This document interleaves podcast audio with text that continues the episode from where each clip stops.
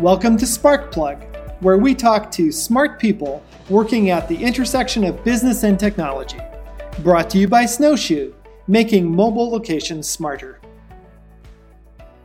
This is the second part of a two part conversation with Matt Blumberg, the author of Startup CXO, a field guide to scaling up your company's critical functions and teams.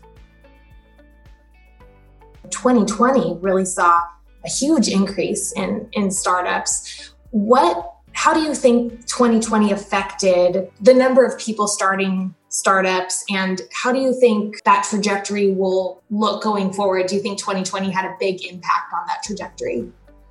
I don't know. It's a, it's an interesting question. Um, i did read somewhere that uh, in the us in 2020 there were 4.1 million businesses that got started now, that's obviously not all VC tech type businesses, right? That's a lot of small businesses, but mm-hmm. it was a huge year for business creation, which is really interesting given how disruptive the year was for right. everybody's life in so many different ways. Um, but uh, you know, I think the the the culture of entrepreneurship has always been strong in this country. The availability of capital and the ease of getting things going has never been, uh, you know, more prevalent. And in a disruptive year, you know, more people have ideas, more people have more time. Um, and there are probably more needs that appeared uh, in in society. So I don't know if 2021 is going to be less, or uh, you know, we'll we'll say that it was even more at the end of it. But um, tremendous amount of startup activity last year, and I, I think 2020. I, I, said this on our first day of uh, working on Bolster that um, I think it's going to be a great year to start a business. Um, and then I said, I think it's going to be a great year to start this business. But um, uh, but I think in general, it's going to prove to have been a great year to start a business. Right. So I was I was um, entranced by a number of of pieces of writing in the book.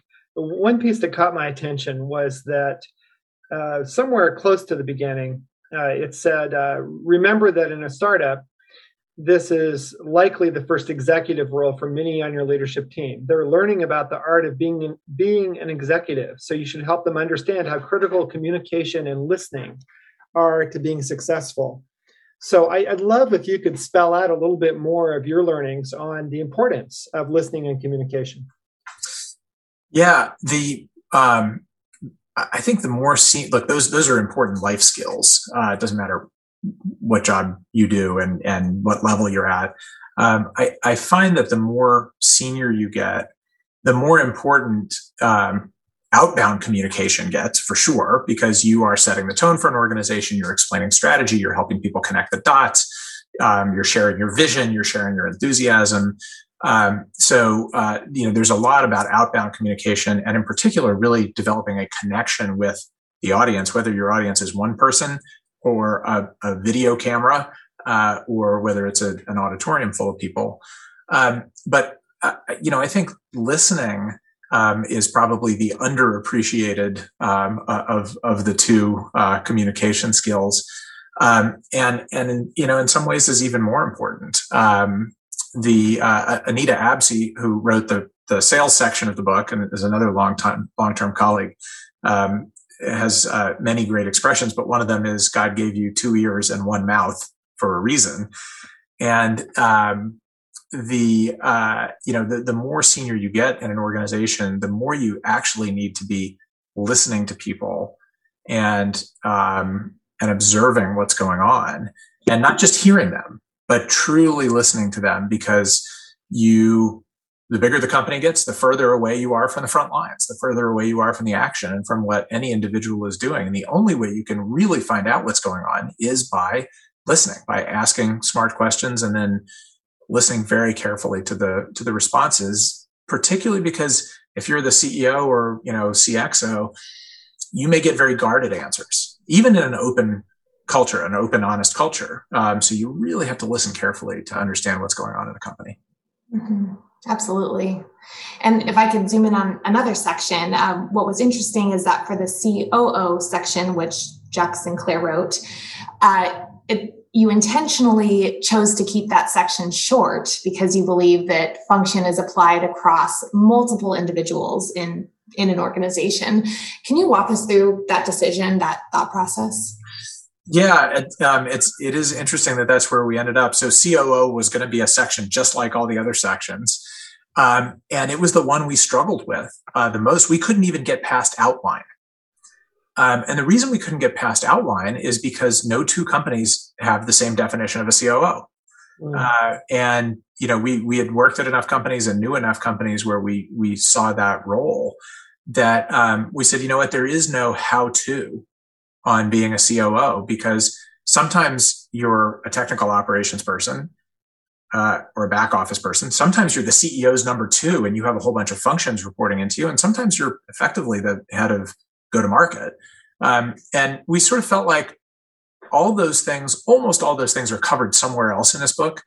Uh, and someone who got a COO job could probably go through the book and say, all right, my role is this chapter and this chapter and this chapter and then over here this chapter and this chapter and this chapter and it didn't really need its own um, you know its own section in quite the same way right. Well another section that you have that's fascinating to me is the cfo section and, and that's near the very beginning. Something i loved about this section is that instead of just saying do all the things it, it actually zooms into high impact areas where you can make the most difference you know in terms of revenue operations in terms of other critical functions. So uh, did you help shape that section or was that all jack in terms of choosing which things are really really key you know, jack and i've worked together for over 20 years so it kind of yeah, it was all him but it was the product of a lot of work we did but i, I think what um, hopefully the readers of any section will take away one thing is that any leadership function in the company can be strategic they can all also be tactical right? Everything you do to run a company and manage people is like execute one thing after the next after the next. But every function should be strategic, can be strategic. Um, it just needs to be thought of that way. And some of that is figuring out the high impact things to do, but some of it's also in, in your approach to it. And, you know, Jack talks about that. His, his sort of theme in the finance section is finance as a partner. And how do you help the business make good decisions? not how do you be the no guy in the corner saying, no, you can't have this, you can't have that. Kathy's section about HR, um, you know, very similar. You know, even her definition in the beginning of it um, of, um, you know, let's talk about the difference between HR and people. Um, and you know, yeah, you've got to be good at the transactional because if people don't get payroll and benefits taken care of, they're very unhappy. Um, but how do you think about the figure? Yeah, right. Yeah. Uh, but how do you think about the people? How do you how are you as an executive a good partner to the rest of the organization in making everybody's people more effective? There was one section in Kathy's section chief people officer section that really struck me. I'm just going to read this quickly. Diversity, equity, and inclusion won't just happen on its own. Even with the best intentions, there is systemic and individual bias. To overcome these, you must be intentional about adapting traditional methods of sourcing, recruiting, compensation, promotions, and performance management. You need to counter the biases in our systems and help people understand how to proactively engage in inclusive behaviors. Can you tell us about at Return Path your experience with diversity, equity, and inclusion? Yeah, we we had um, as most companies who are thoughtful about the topic, um, it's a journey. There's not a right way to do it. There are probably some wrong ways to do it, but no, I don't think anyone ever gets to a place where they say we have this perfect. Uh, I will certainly say we cared about that topic a lot more at the end than we did at the beginning. Right, and 20 years is a long time, and those 20 years in American business culture were very evolutionary on the topic. Um, and I give Kathy a lot of credit for, you know, sort of leading that charge with us. We spent a lot of time on unconscious bias training. Unconscious bias training was really cool. The first time I went into the room, I was kind of scratching my head. I, I was like, all right, well, you know, Kathy says it's important. I'm going to trust that it's important. I kind of get it. I, you know, I read Malcolm Gladwell Blink, so I kind of, I kind of know what she's talking about, but you get into the uh, you know into the weeds on some of those trainings you really can start to be thoughtful about it so the reason i bring that uh, out as an example is you know there are lots of companies where they start their approach to DE and I is to start by saying, well, you know, we need to hire more women, right? Or we need to you know hire a more diverse workforce, and that's probably a good goal. But if you start at that place and then you start by saying, look, we only have 17% women in our product organization, like we must fix that you're in some ways treating a symptom and not treating a problem. Um, so I think Kathy did a great job leading our organization to think about the underlying challenges that might be preventing us from achieving everything we could achieve as uh, an organization in terms of diversity uh, and in, in, you know in terms of being a, a, truly inclusive workplace. And the result of that was a lot of things bloomed out of that, uh, and a lot of different employees took up the mantle of uh, of inclusivity in the organization, which again is very different from all right, I'm going to hire a chief diversity officer, and that person's going to tell us what to do. It, you know, I, I, look, I think chief diversity officers do great work and very hard work in a lot of cases. Um, we have a lot of them as members of Bolster. That's actually one of the roles in Bolster, and you know we place them at, at companies all over the place. I think they can be very valuable as advisors and consultants. Um, and there may be some organizations where the culture is such that they need someone who owns it or no one owns it. Um, I think our philosophy at Return Path and at Bolster is everyone has to own it, not just one person. This ties into what I read in the product development section. So, what you said about diversity, equity, and inclusion spoke to culture, where everybody owns it. And in the product and technology section of the book, culture is also a big theme over engineering culture, under engineering culture, getting that culture fit right is really important. Can you tell me more about how culture leads to success and equity across an organization? Yeah, the, the product section uh, that uh, my my colleague Sean Nussbaum wrote is is great, and his whole description of proportional engineering has a great graphic in there that helps you visualize it. Um, you know, I think is is is is really impactful. You know, I, I just think culture is is everything in a business, and if you have a culture, a way of doing things, a way of approaching work that is understood by everyone, whether it's written on the wall or it's not written on the wall, but there's a there's a way that things get done um, and that way is um, you know is inclusive then everything kind of fits into that. And if the way of getting things done isn't it's really difficult. So engineering is actually an interesting place to talk about that because um, inclusivity within engineering i think is a couple of things. One is certainly um, you know the, the, people and the practices right? The the um, you, you, know the, the way the way um, teams sort of work. But um, I think having an inclusive product organization also means that the people working in product are included in the business. They're connected to the business.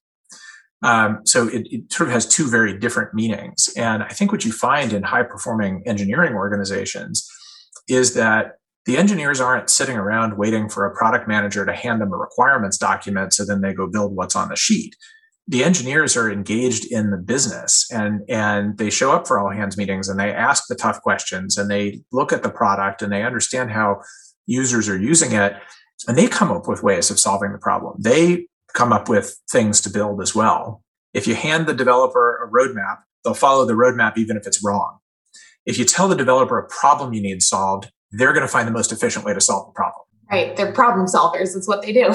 Exactly so let's talk, Matt, about the chief marketing officer function, which is my personal favorite function. You, in the book, you state that the marketing, that marketing has three primary responsibilities to build and maintain the company brand, generate demand for sales, and support the company culture.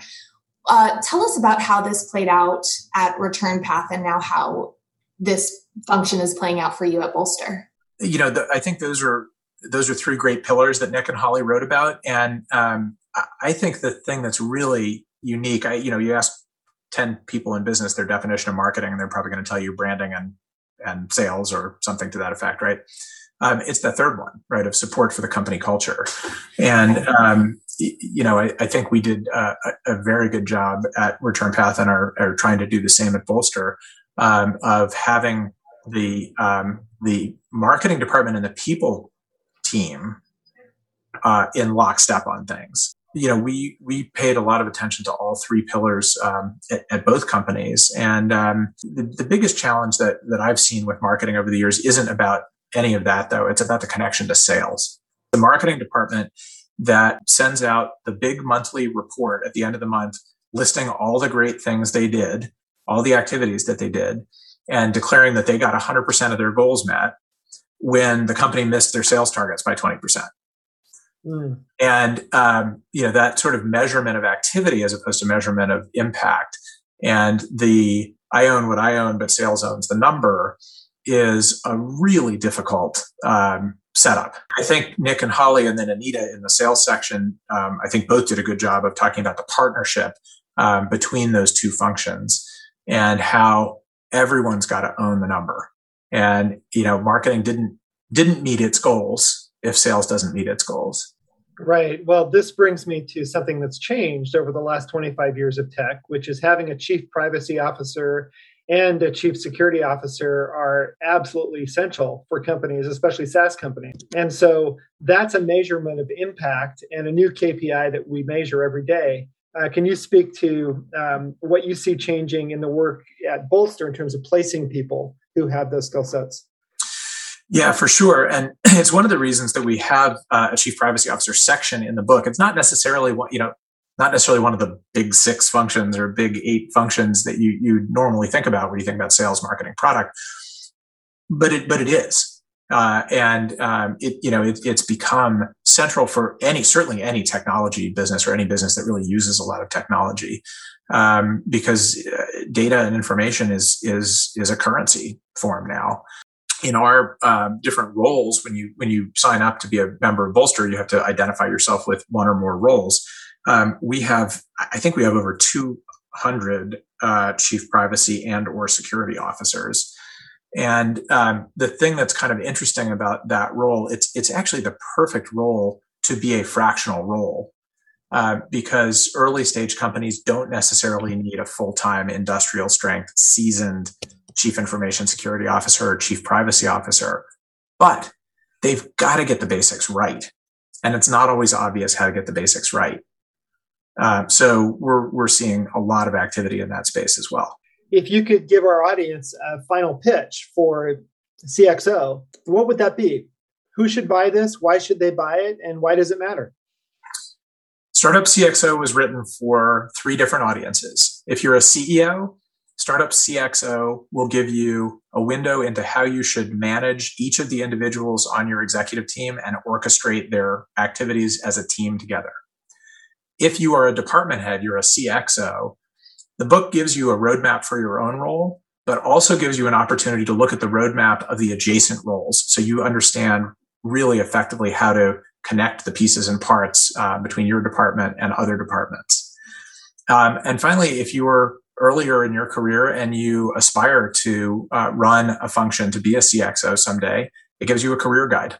That's fantastic, Matt. I know our listeners will be excited to run out and get your book and read it. My last question for you is what's your personal mission and what do you want to be remembered for? I believe very strongly in in having a positive impact and uh, in leaving the world in better shape than I found it, any, any piece of it.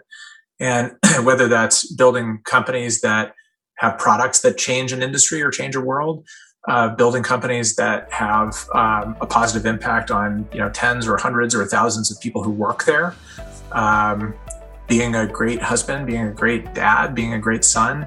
Um, you know, I, um, I, you know, I just I love making things work better and leaving a smile on people's face. Thanks so much for your time, Matt. Thank you, Matt. Thanks. I appreciate you guys having me.